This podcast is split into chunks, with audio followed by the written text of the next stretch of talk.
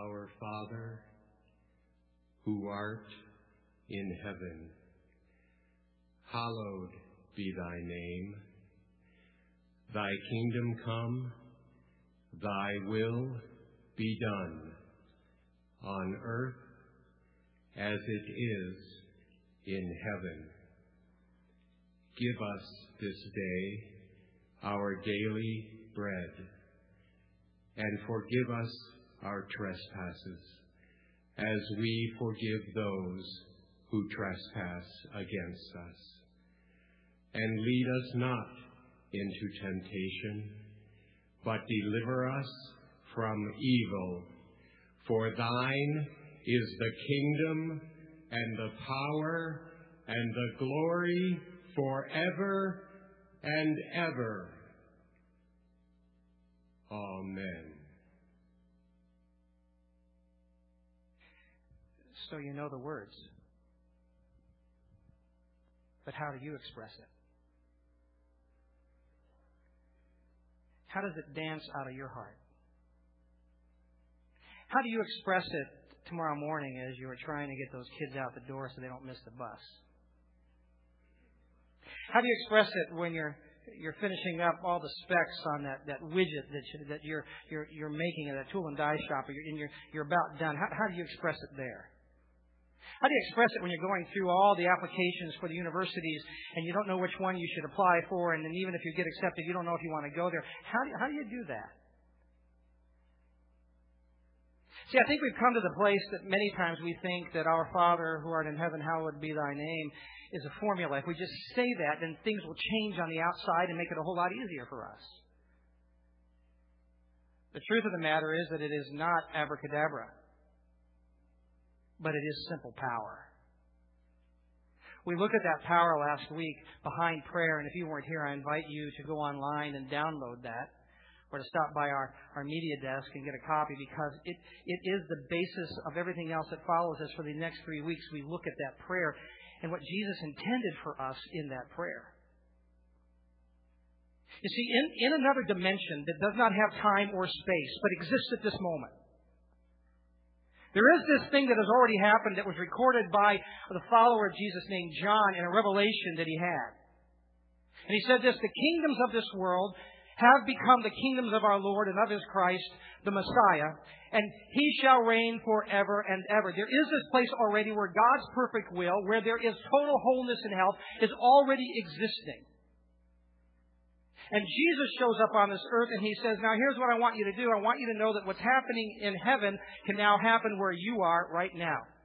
In your home, at your business, at your campus. It can happen right there, right now. In fact, he said, Here's what I want you to do. I want you to ask me, Your kingdom come, your will be done. On earth as it is where? In heaven. The stuff that's happening there, I want it right here, right now. It's amazing that Jesus would show up and he would say to the, the throngs of people, The kingdom of heaven has arrived. It's here. And the disciples would watch him, and they would watch the evidences of that kingdom arriving as he would change water into wine. Amazing. As he would walk on water in a storm. As he would embrace a leper, and as he embraced the leper, and says you are healed, that skin that is rotting off the flesh now turns perfect. Where he arrives at the death of a little girl and he says, Rise up, and, and that girl who had been dead now lives. And it is an amazing thing to me that everything they watched Jesus do, only one time, only one time did they ever say, Teach me how to do this. They didn't say, Hey, teach me how to do the, uh, the, the, the water into wine thing because that is so cool. Be a great party trick. And then if I get stopped by the cops, I could do the wine back into water deal. That would be really good. Can you teach me that one? Can you teach me how to do the, do the walk on the water thing because I got to get over Ontario and I don't want to go through Niagara Falls? I could just hike across from Erie. Could you teach me that thing?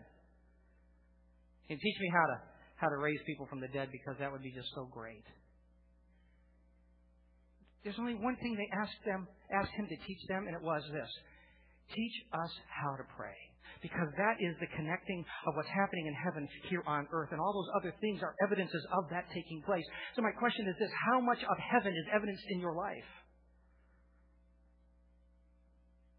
And do we know how to call for it to be here right now as God intended? So Jesus said, I'll teach you. I had a friend years ago when, I, when Pam and I lived in Sacramento, California. He was an Air Force pilot. He flew weather reconnaissance, which was a code word for that they flew around the nation, around the world, and collected nuclear samples off of testings from other countries. I always asked him what he was doing with that plane collecting weather samples, and he just smiled and said, "I can't tell you." And then one day he said, "I can tell you because they just announced it in Newsweek." So he said, "Here's what we do." So he flew a 727, and one day Pam's dad came to visit, and, and Mike said, Do you guys want to come and, and fly a 727? I said, Excuse me. He said, Well, not actually the plane, but we have we have the simulator. You want to get in the simulator? Oh, cool. So we went in, and, and the instructor was there, and so he sat us down in the in the pilot seats, and and he said, "So where do you want to go?" And he started flashing uh, pictures of airports and, and aircraft carriers, and we said, "Well, we probably shouldn't do the 727 on aircraft carrier, so let's let's move on from there." And finally, he said, let's, let's land here in Sacramento at nighttime. Cool. So he punches in, and, and there on the screen is McClellan Air Force Base at Sacramento at night. So Pam's dad was the first to go, and he, he just does great. And he lands the 727. He was just great. I thought, well, if he can do it, I can do it. So I got in there and, and, and we began to fly the thing and, and the instructor kept saying, your approach is wrong, your approach is wrong, you need to change this, do this, this, this thing, you, your approach is wrong, your approach is wrong, and we're going in for the landing and suddenly there's this huge jolt and the screen goes blank. I said, did I land? He said, yeah, you did, and you, you wiped out half a Rio Linda, California in the process. Several years later, I was in a private plane, a four-seater, and we had just flown over Mount St. Helens a couple years after it had blown its top, and, and we're just looking at the damage, and we're coming down to land in in Salem, Oregon, in the in the uh, airport there, and and as we're coming in for landing, the pilot leans to me and says, "You want to land this?" I said, "Oh, dude, if you only knew." You're not asking. No, I don't. See, here's the here's the issue. If you don't get the approach right, you don't land safe.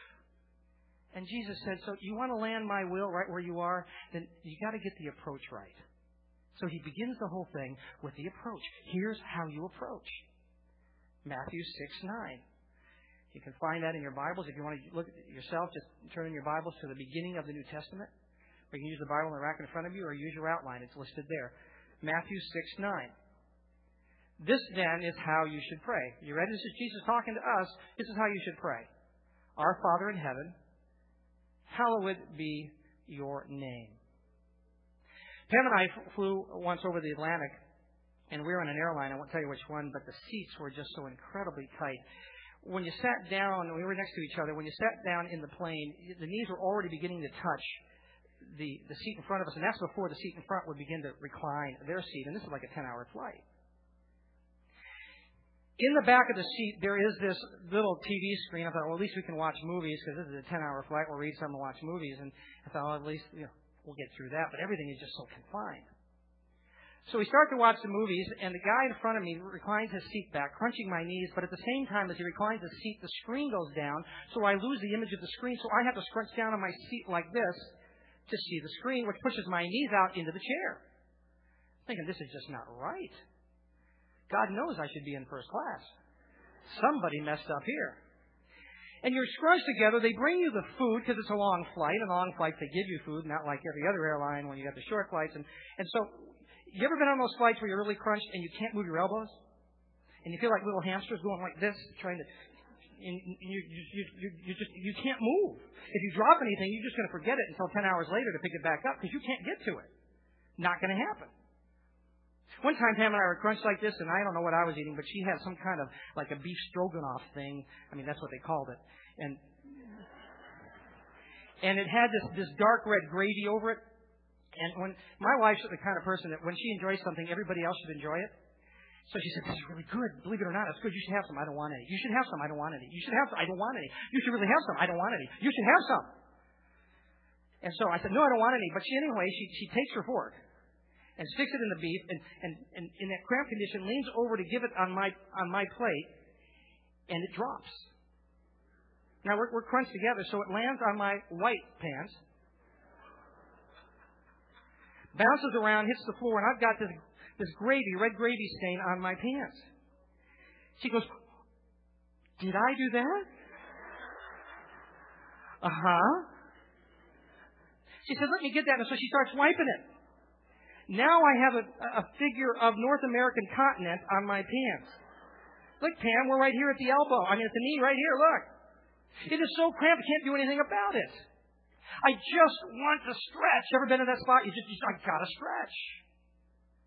Well, the apostle understood that.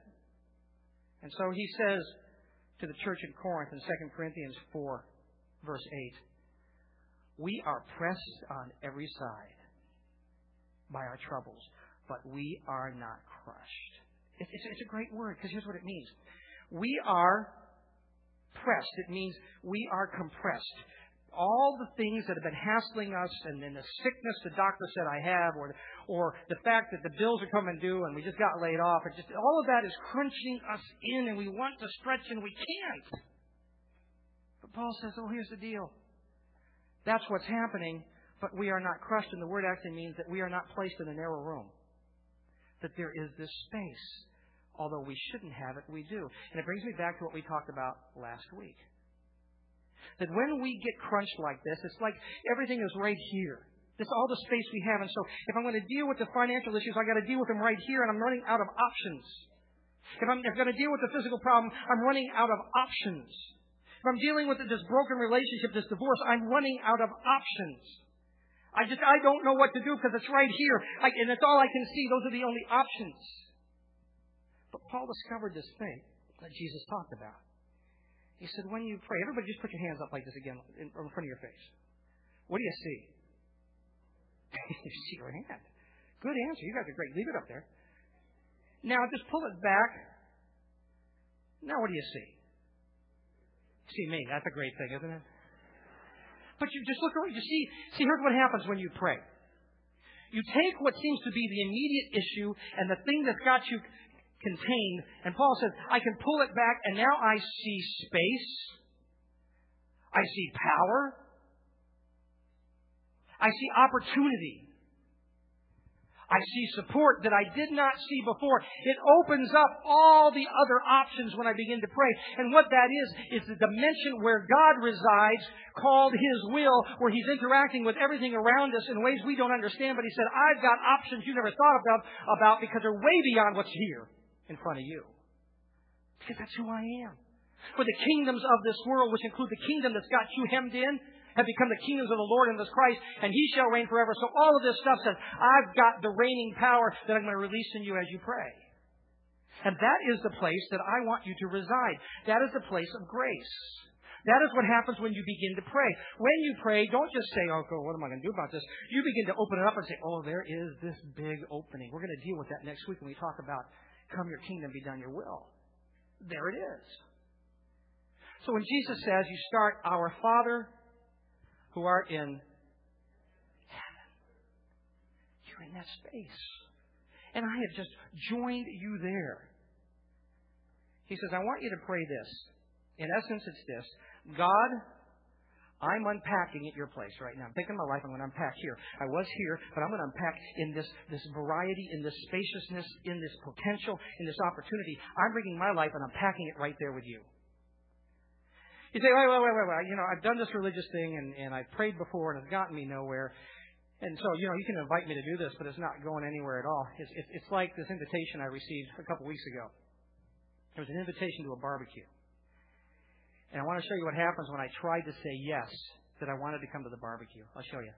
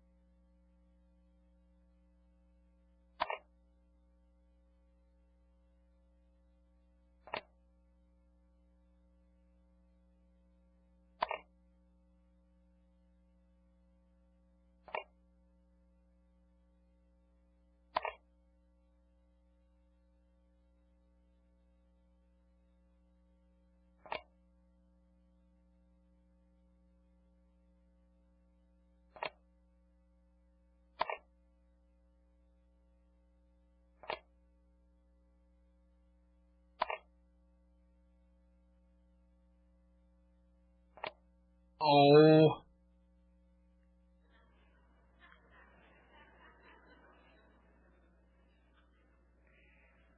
Do you ever feel like that in prayer? God says, I got all this stuff for you, and you say yes, but it's not going anywhere. It just keeps moving on you. Could it be your approach? Because here's what Jesus said. Here's how I want you to approach. I want you to run to our loving Father. I want you to run there. It's an interesting word that he uses when he says Father. In fact, Jesus called God Father as many times as has been recorded have been over 200 times. In fact, when Jesus prayed, he always used the word Father, except one time when he prayed, My God, my God, why have you forsaken me? Now, if Jesus tells the truth, and Jesus said, I only say things that the Father tells me to say, the fact that he called him Father must mean that the Father wanted him to say that, which means it must be the Father's favorite term. Father. And it's pretty scandalous to say this to, to, to the audience Jesus is talking to.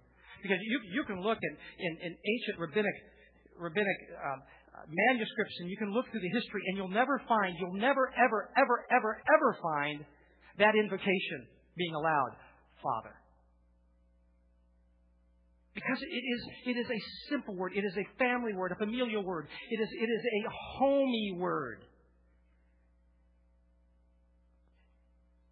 Do you have special names for your grandparents other than grandma and grandpa? My, I don't know how this happened, but ours was Nanny and Dee. I have no idea where that came from. But Grandma, Grandpa, Nanny, and Dee.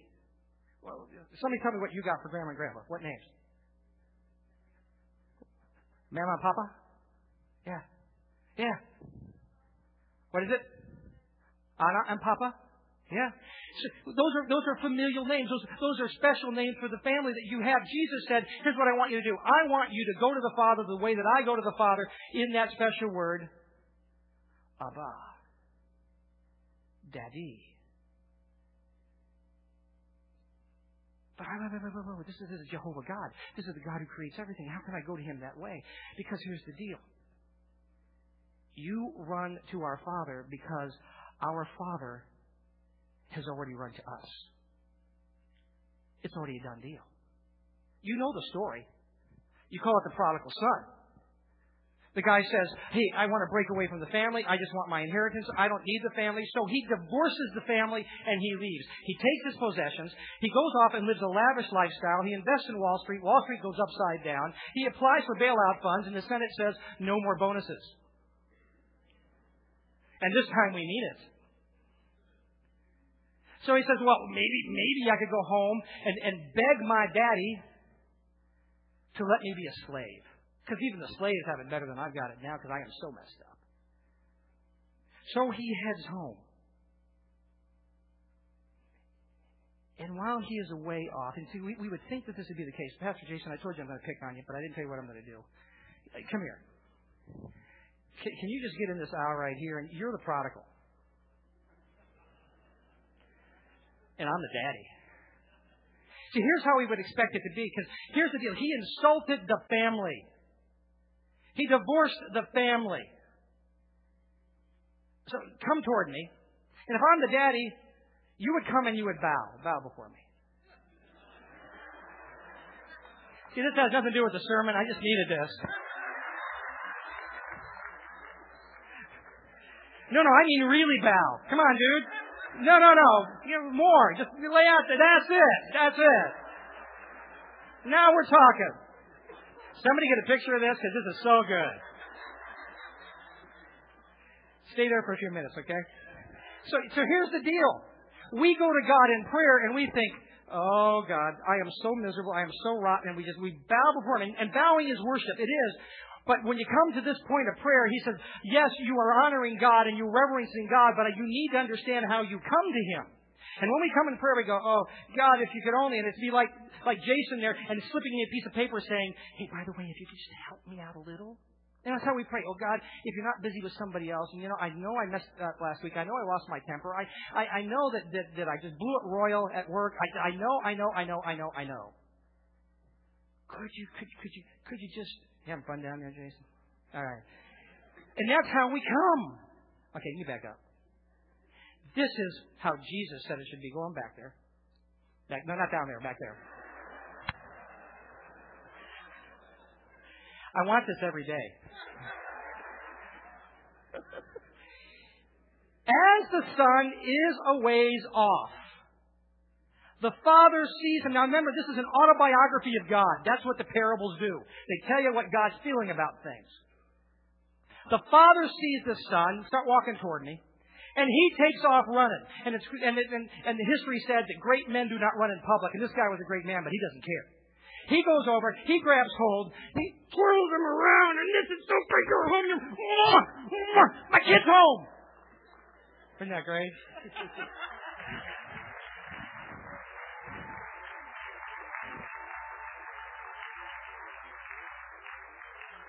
Now listen to me. When you go to prayer, get the right approach. He's running to you.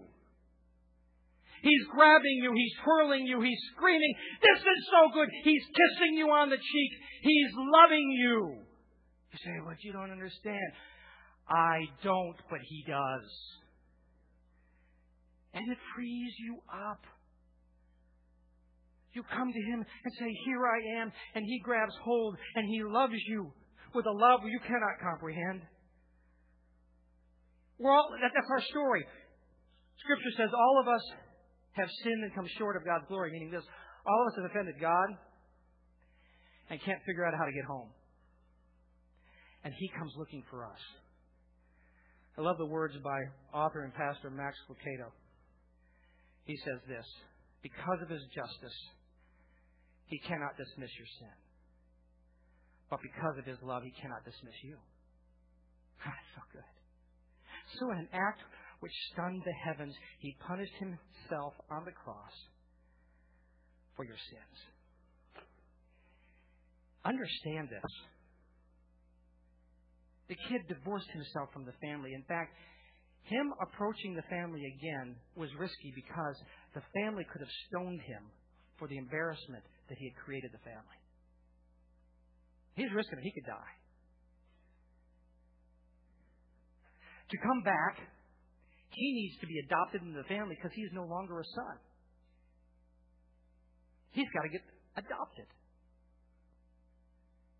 Pam and I had some friends years ago who had gotten married and, and wanted to adopt kids, and and so they adopted a, little girl from India. Then they adopted this girl locally, and we were just so excited about them. And so they went to pick up the baby at the hospital. And I'm going to tell you now, what what happened was not this. They didn't get there and, and, and find this row of babies leaning up against the glass, holding up posters that say, Pick me.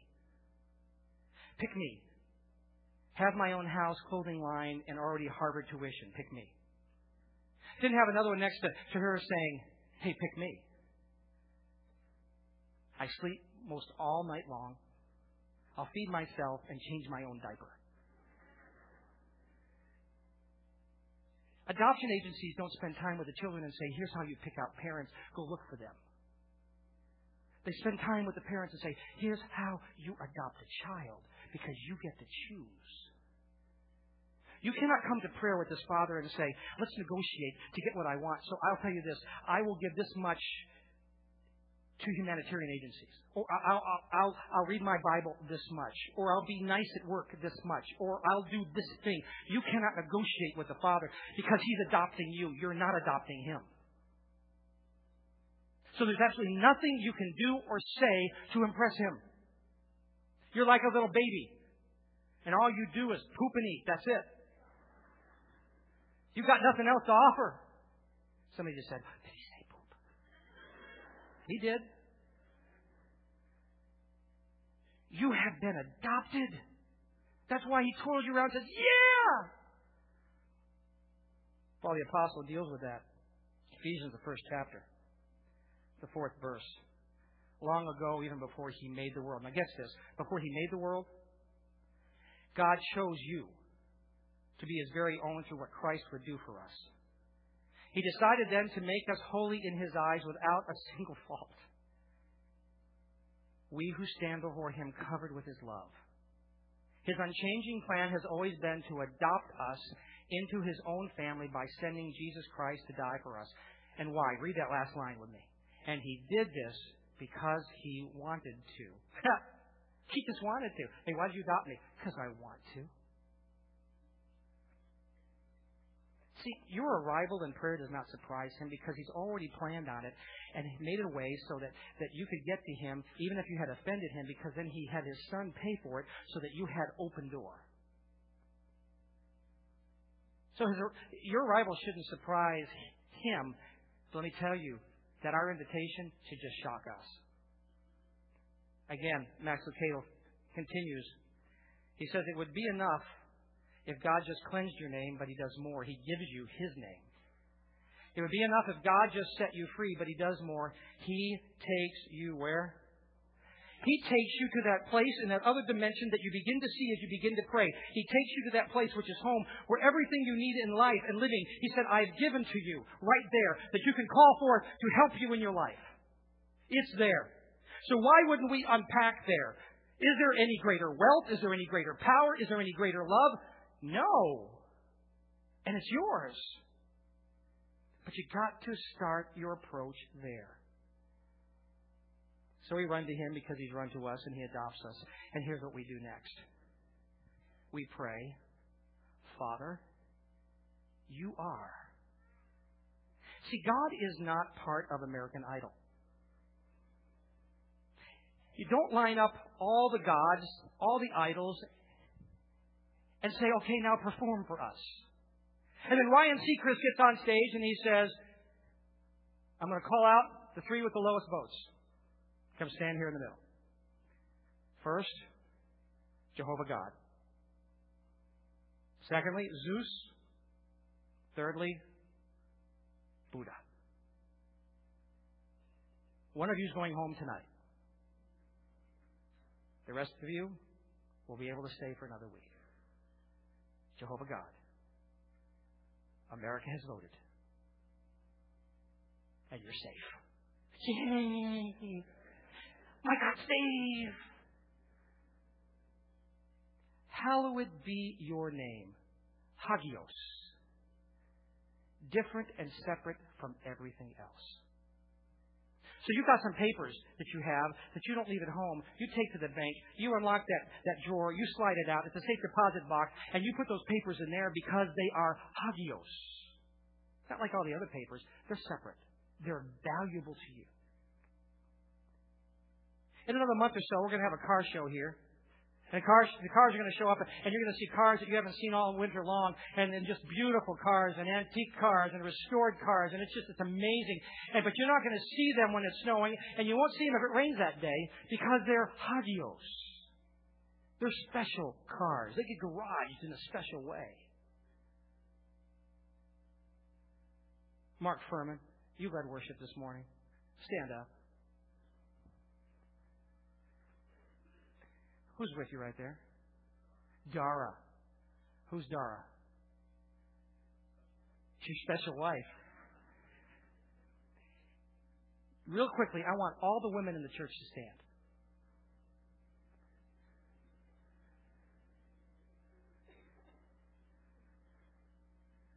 Mark, you can choose any of these. Look at them all. This is, this is, not, does not go there. this is so amazing. Everybody wave to Mark. Wave to him. Mark, look. Look at that. So look, look around. So who are you going to take home? Dara. Because she's Hagios. More than that. Thank you. Sit down. Because she is the special one, separated from all others. Hallowed be your name. Now understand the name. The name in Jesus' day meant the personality, the nature, the abilities. The name represented that person. So when you knew the name, you knew what to expect from that person. This week I looked up some names, and this is for real. I kid you not. I found some interesting names. I'm going to tell you the names, and then we're going to talk about what would you expect from these people with this name. You ready? First name, Anita. Last name, man. I need a man. What would you expect from Anita? Mark, watch out. First name Dan, last name Druff. Dandruff. I kid you not, it's a real name. Probably flaky guy. This one I like. Francis is the first name. Useless is the last name. Francis useless.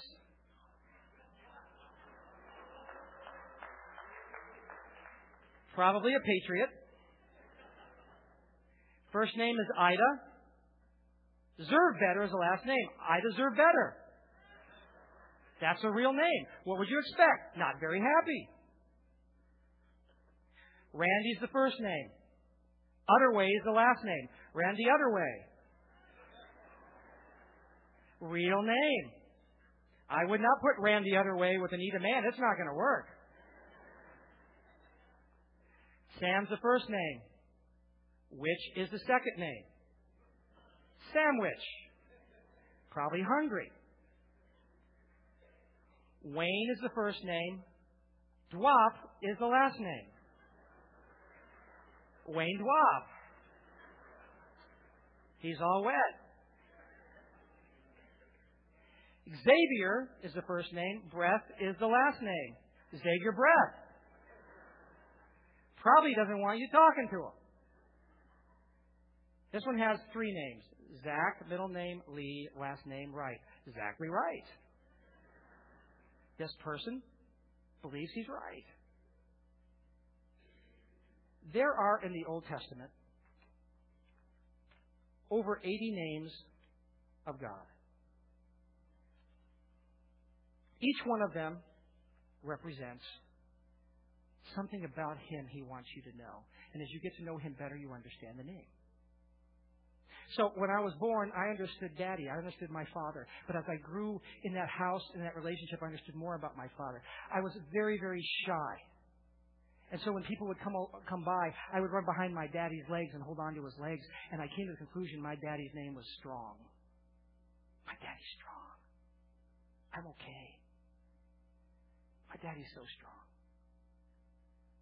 I, we had a, we had a flood hit our house in Buffalo, New York. There was there was ice buildup, and then the, then the flood and the ice chunks came down the street and wiped out two sides of the foundation of the house, the blocks, so that there was only the corner blocks holding up, and they were afraid the house was going to fall. It was still flooded; we couldn't get out. So my dad was tying a rope to the tree next to the house, and he was going to carry us by rope over to the tree to save us. I learned my daddy is a protector. My daddy protects me.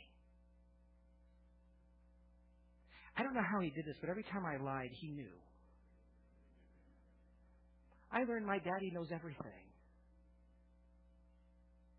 I watched my daddy pray for things and for people, and I saw I saw answers, and I understood my daddy prays. I understood that name about him. My daddy would take me and show me how to do things, and I understood my daddy as a mentor. You see, the more I know him, the more I know his name and the more I can expect what he will do for me. So you start with our Father in heaven, but he says, Oh, hallowed be the name. Take, take, those names and begin to understand those names. Look at those names because it'll tell you what he'll do for you because that's the way he is. Understand those names because it'll help you expect an answer. That's our approach. So here's what I do when I pray. I see myself running to him and him running to me, and I see him holding me and embracing me because there's so much wrong about me that he shouldn't let me in. But he's just loving me because he's my daddy. And if you had a bad dad, then find somebody in your mind who loved you more than anything and put that there. And understand that his love multiplies millions of times over from that. So I see him holding me and I see me adopted. And then I say, okay, now, Dad, I want to tell you what I know about you. This is who you are. And this morning, I just want to give you three names. And, and on, your, on your outline, I've given you a website to find some other names because I can't go through all the names today. But I would encourage you to find those names of God because that describes who He is for you. The first name I want you to see is Jehovah Sidkenu. Jehovah Sidkenu. meaning our righteousness. I told you uh, last week that a friend and I and, and some of and his kids met. We met together in Phoenix with a friend of mine and and did the hard task of going to spring training for the Cleveland Indians. And, and we went to Goodyear Park. And we discovered after the first day there that there's this pavilion in right field. And so you, you go up to the pavilion in right field, and for a very minimal, minimal cost for what you get, you pay. They put this band around you that, that, that identifies you as someone who's paid. And you walk in the pavilion, you can sit anywhere at any table you want. And they have this buffet, and they have this bar. And you get to eat all day. So you grab a plate and you start to the buffet and go, oh yeah, I like that. I want that. Okay, I want that. Hey, I want that. And the people, they don't stop you. They look at you. And if, and if you've got the thing that says paid for, you can just keep taking all you want all day long. Hey, I want a bottle of water. I want Diet Coke. And, and just, you get, you get it all. Because it's paid for. Listen to what Jehovah says to the prophet Jeremiah. Jeremiah 23, verse 5. For the time is coming, says the Lord, when I will raise up a righteous descendant from King David's line, and he'll be a king who rules with wisdom. He will do what is just and right throughout the land, and this will be his name the Lord is our righteousness. He is our righteousness. When we show up in prayer and we look at God's grace and we say, Oh God, I want that and I want that and, and I need that because you know I need that thing. And Satan stands there and looks at you and says, Whoa, whoa, whoa, I know you. And you have messed up so bad you shouldn't be in God's presence, let alone ask for anything. The only people who should be standing in this line are like Billy Graham and Mother Teresa and Pastor Jason. Those are the only people who should be standing in this line, not you, dude. What are you doing? But there stands the Father, God, looking at you saying, I'd like to have this and this. And He looks at you and He sees on you not just a little wristband, but He sees written across you the words of His Son who was on a cross for you when He said, It is finished, which literally means paid in full. Righteousness means I'm paid for. So here's what I do when I go to prayer and I start talking to God and I think, oh, I can't ask this. I look at me and I say, look what He's done for me. I've got Jesus written all over me. So I go to the Father and I make this declaration. You are Jehovah Tsidkenu. You are our righteousness. Therefore I declare to you, I paid for. I'm in. And God says, you bet you are. Eat all day. Help yourself. There's a second name I want us to look at, and actually, I'm going to reverse the order that's on your notes. This will be the last one on your page. I declare that he's Jehovah Nisi, my banner. You know, it would be like China invading Taiwan when Israel came against the Amalekites. That overpowering. And you know the story that God said to Moses, Get your guys down there and let them fight them. And so they do that, and Moses goes on top of the mountain, and he takes the staff of God, who represents the might and the authority of God, holds it up, and as long as he's holding it up, they win. He gets tired, and he starts to drop his arms, and he starts to lose, so he puts them back up again. Well, you can only do that for so long. So a couple of his associates come, and they hold his arms up. He gets so tired, they put him with a rock underneath him so he can keep the arms up, and they win. He creates an altar to worship God, and he writes these words there, Exodus 17, verse 15. Moses built an altar there and named it Yahweh Nisi, which means what? The Lord is my banner. Pam and I have been in some foreign countries before, in foreign cities. And there have been a couple of occasions when we've been with our guests and they've been driving us around. And we go by this place and they'll say, now listen, if there is a problem, we go, whoa, whoa, whoa, whoa, problem? Yeah, like if there's a coup. Like, is there a coup? Yeah, like an uprising. An uprising? Maybe even a riot. There's a riot? You could have told us that before we came here. If that happens, and especially if we get separated, get separated? That place right there, it's a U.S. embassy. That's U.S. soil. See that banner right there? That's the U.S. flag. Get there. It's safe. Jesus said, In this world you'll have trouble, but I have overcome the world. So when you come to pray, come to me because I am your safe place. There's this great, this great description where Solomon is describing his love relationship with his wife, and it is, it is a comparison to God's love for his people. And there's this one spot. He said, I'm my beloved's and he is mine. His banner over me is love. That is your safe place, his love. So when I pray, and especially in those tough moments, I come to him and I will run to this papa, this daddy, and I will say, Let me grab your leg, because there's a standard there that says, If I come to you in prayer, you will protect me, and they can't get to me. And I rest there. There are moments that I get so anxious. The anxiety hits, and I have to go to prayer. My dad taught me this as a mentor. I would, he'd say, if you ever feel restless, go to prayer and get back into that safe place. Just go back there until you feel like God says, I got you. Because He is Jehovah Nisi.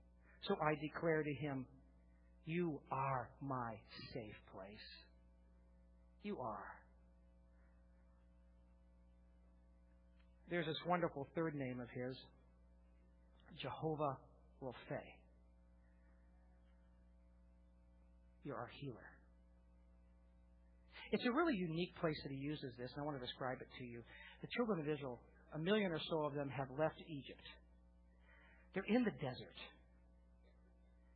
They don't have any SPF 50 and no Gatorade to replace the electrolytes. It's tough. They go for three days. And they finally find H2O. They dive into the water and find it's brackish, it's bitter, and it's even poisonous. So while the Israelites complain, Moses prays. And after his prayer, God says, Here, have a tree. Okay, does that seem odd to you? I need a tall glass of water and you give me a tree. I think we're confused here. I want water, not a tree. The wording in that scripture says he showed him the tree. The actual wording means he instructed him about the tree. It's the same word that we use to get the word the Torah the instruction. He instructed him about his thirst in view of the tree. Here's what the scripture says happened Exodus 15, verse 26. If you will listen carefully to the voice of the Lord your God and do what is right in his sight, obeying his commands and keeping all his decrees, then I will not make you suffer any of the diseases I sent on the Egyptians. And read this last line with me. For I am the Lord who heals you. See, Egypt didn't trust. They didn't listen to his instruction. He told them what to do. They didn't listen, so they remained in suffering. He said, You will not remain in suffering. I will heal you if you do this if you will listen to me, and if you will allow me to take those things that you say have no healing in them whatsoever. Oh God, I prayed for healing, and there's nothing here to tell me you're going to heal me.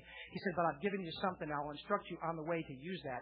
And in that instruction, I'm going to tell you that I will heal you because it is not the medicine that will heal you, and it is not the doctor that will heal you, and it is not, is not the people around you that will heal you. It is not the manner in which you do it will heal you, but I will heal you in any way I want to heal you because it's me healing you, and I'll use what I want to heal you. So Moses looks at this tree and God instructs him. He says, okay, this is all I got, so I'm going to throw this at the problem. And he throws it into the water and it becomes fresh. And it's healed. Last week we sang a song called the Desert Song. I want to repeat the words to you. This is my prayer in the desert, and all that's within me feels dry. And this is my prayer in the hunger in me. My God is a God who provides. And this is my prayer in the fire, in weakness or trial or pain. There is a faith proved of more worth than gold, so refine me, Lord, through the flames, and I will bring praise, I will bring praise. No weapon forged against me shall remain. I'll rejoice, I will declare, God is my victory, and He is here. And this is my prayer in the battle, and triumph is still on its way. I am a conqueror and co-heir with Christ, so firm on His promise I'll stand all of my life, in every season, you are still God. I have a reason to sing. I have a reason to worship. I will bring praise. I will bring praise. No weapon formed, forged against me shall remain. I rejoice. I will declare God is my victory, and He is here. That song was written by Brooke Fraser. And when it was recorded and, and shown at Hillsong Ministries in Australia, singing with her was a girl named Jill. Jill understands that when you get in this desert, sometimes you say, God, I don't know what to do. I, I don't know how I'm going to get healed. I'm wounded so deeply. And at that moment, God says to you, I have placed in your hand all that you need. If you will trust me, I will be your healer. So what you must do now is you must take what I've given you and you must throw that at the problem. And if you do, you'll find the poison is being withdrawn. And you will find I will heal you. About a week and a half before the recording, um, I went into labor. I was about six months pregnant with um, our first little boy, Max. Had him at the hospital, and he was only 23 plus 5, which is 23 weeks and 5 days old. Was really little. But we had him, and he was alive, and um, he was in the neonatal ICU, you know, where they're kind of taking care of him, and we basically spent a full day with him, and we believed and we prayed that he would be okay, but we trusted that God was in control. And that night he um, he died of, you know, just being too little, basically. I was gonna sing an album before before any of this happened. I didn't even think about the album until, you know, three or four days afterwards. But um I just remember thinking when my name was on the, you know, roster saying he was doing what, just thinking, feeling like I had to do it. And I actually remember sitting in the hospital right after everything happened and knowing that I needed to sing, that, that I needed to still do what I know I'm supposed to be doing, and that I felt like that was just a victory for us. Right now, anyways, it's just choosing to worship all the time. That that's what it is for me because I don't, I don't always feel like it, and I don't feel like sometimes I don't feel like singing to God. But I know that my circumstance in this season doesn't change. That God is still God. It doesn't change what God's called me to be or what He's called me to do. And He's still on the throne in heaven, you know, and He still rules, and He's still bigger than everything that I'm facing.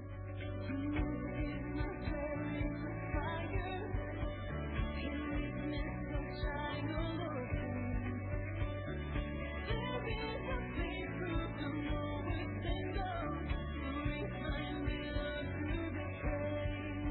I was singing, and I believed everything that I was singing, and I still don't really know why, but part of me just was still so like broken that I didn't it wasn't like this huge rush of, you know, how it always felt when I worshipped, like the presence of God just, you know, flattened me. It wasn't like that. And I remember singing and not feeling that like how I always felt before and just going, I know that you're here, God, but I just, maybe it's because of my brokenness right now. It was the, the, the cut was so deep and it was so fresh that I didn't feel like I felt it before, but I knew I just needed to keep singing and that it was going to be okay. And I just kept singing. And then when we got to album night, it was the first night that I think I felt the presence of God, like like I knew, like I knew Him, like and like I had known Him before. So, so Jill and I to sing together um, on the night um, was such a privilege for me, um, and as her, you know, aside from you know, her being a, an amazing worship leader and being anointed and carrying the authority that she does just as her friend and as her sister in Christ, I was so proud of her and aware of um, the weight of her singing that and um, and just kind of just feeling so um, it was I mean it was a, a real emotional moment and just also being aware that that her standing there and glorifying God in the midst of her loss and her tragedy meant that the devil lost kind of what he was trying to achieve even when you're seeing things that you you know you know are true, but you might not necessarily fully understand it. I think that just being able to look at God and and say things that are true of Him and like declare the word of God and declare the promises of God, which is that you know when I'm in the fire, you know, and when I'm being refined, and when I'm in a battle, and when the triumph isn't here yet, but it's coming. I think that you look at God and you say, I know this is who you are.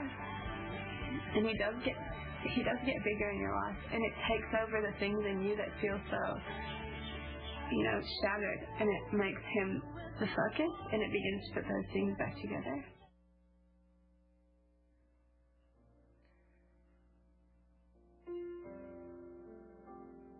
So Jill loses that which is so precious to her. How do you get healed from that?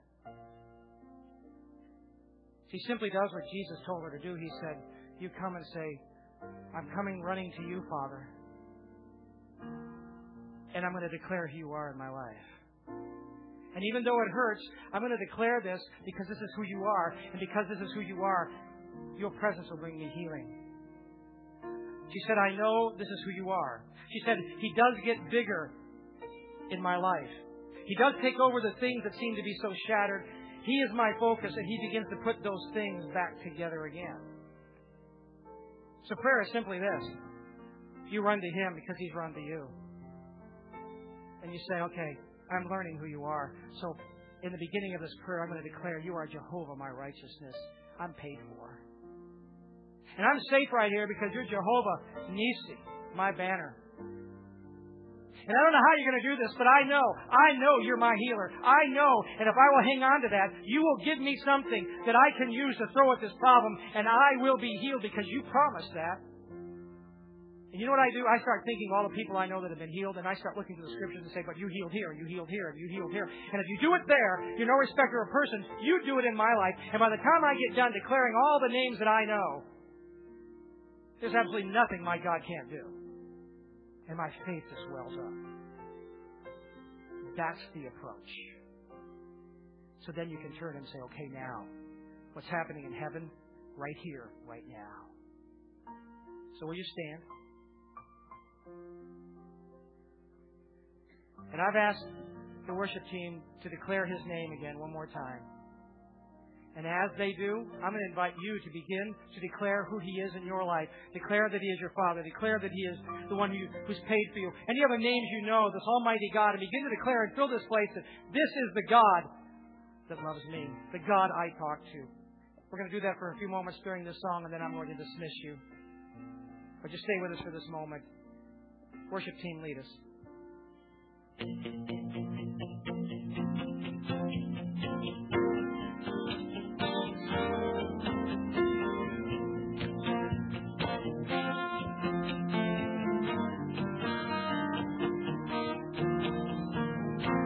Blessed be your name in the land that is plentiful, where your streams of abundance flow.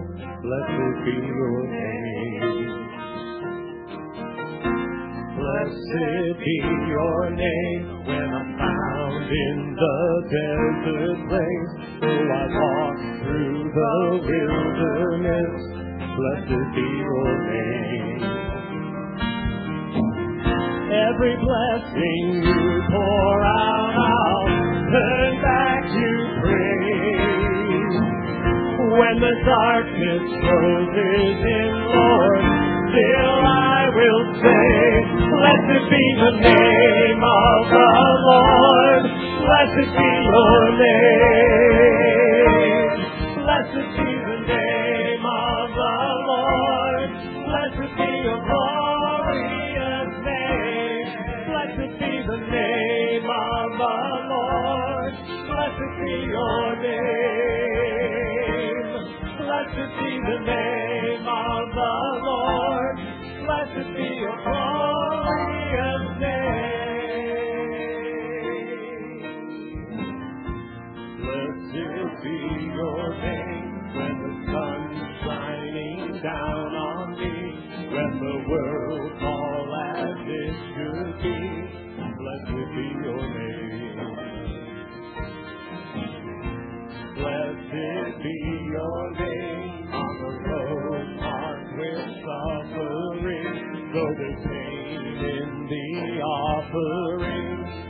blessed be your name.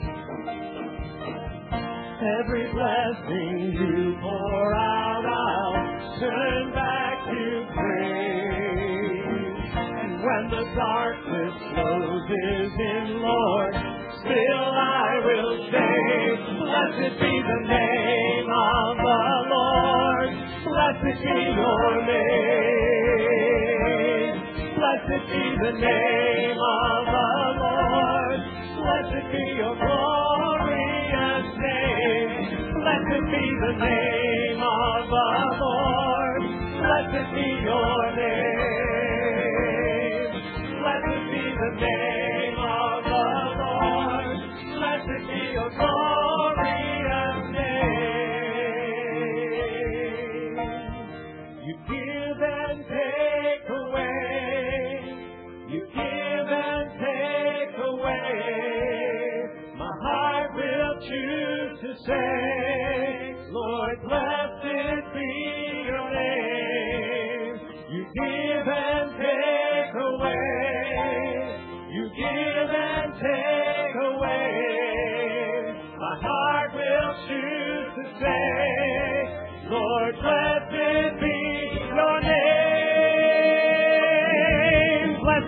the name of the Lord.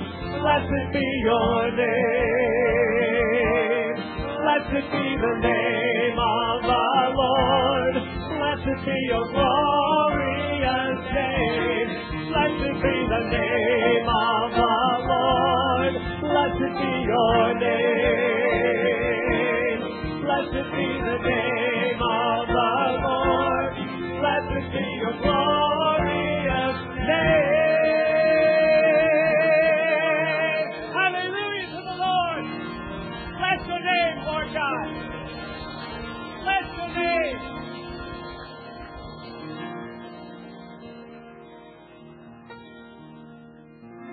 So here's my assignment for you. First of all, if you need to know more about this relationship with this God who runs to you, stop by our information desk in the back. We have a gift for you that tells you more about that relationship. And folks there will talk to you about it and pray with you if you like. So do that. And then this week, at least once a day, go to Him and just say, Father, I'm running to you. And I know you're running to me. And picture that. And then begin to declare, even in your place of work, get there early or at home. Get up early walk through and say, But here, here, you are Jehovah who is. And you start declaring that. And you create an atmosphere of expectation. And it moves you. It moves you into that dimension beyond anything you can see with your eyes. And it allows His grace to flow freely to you.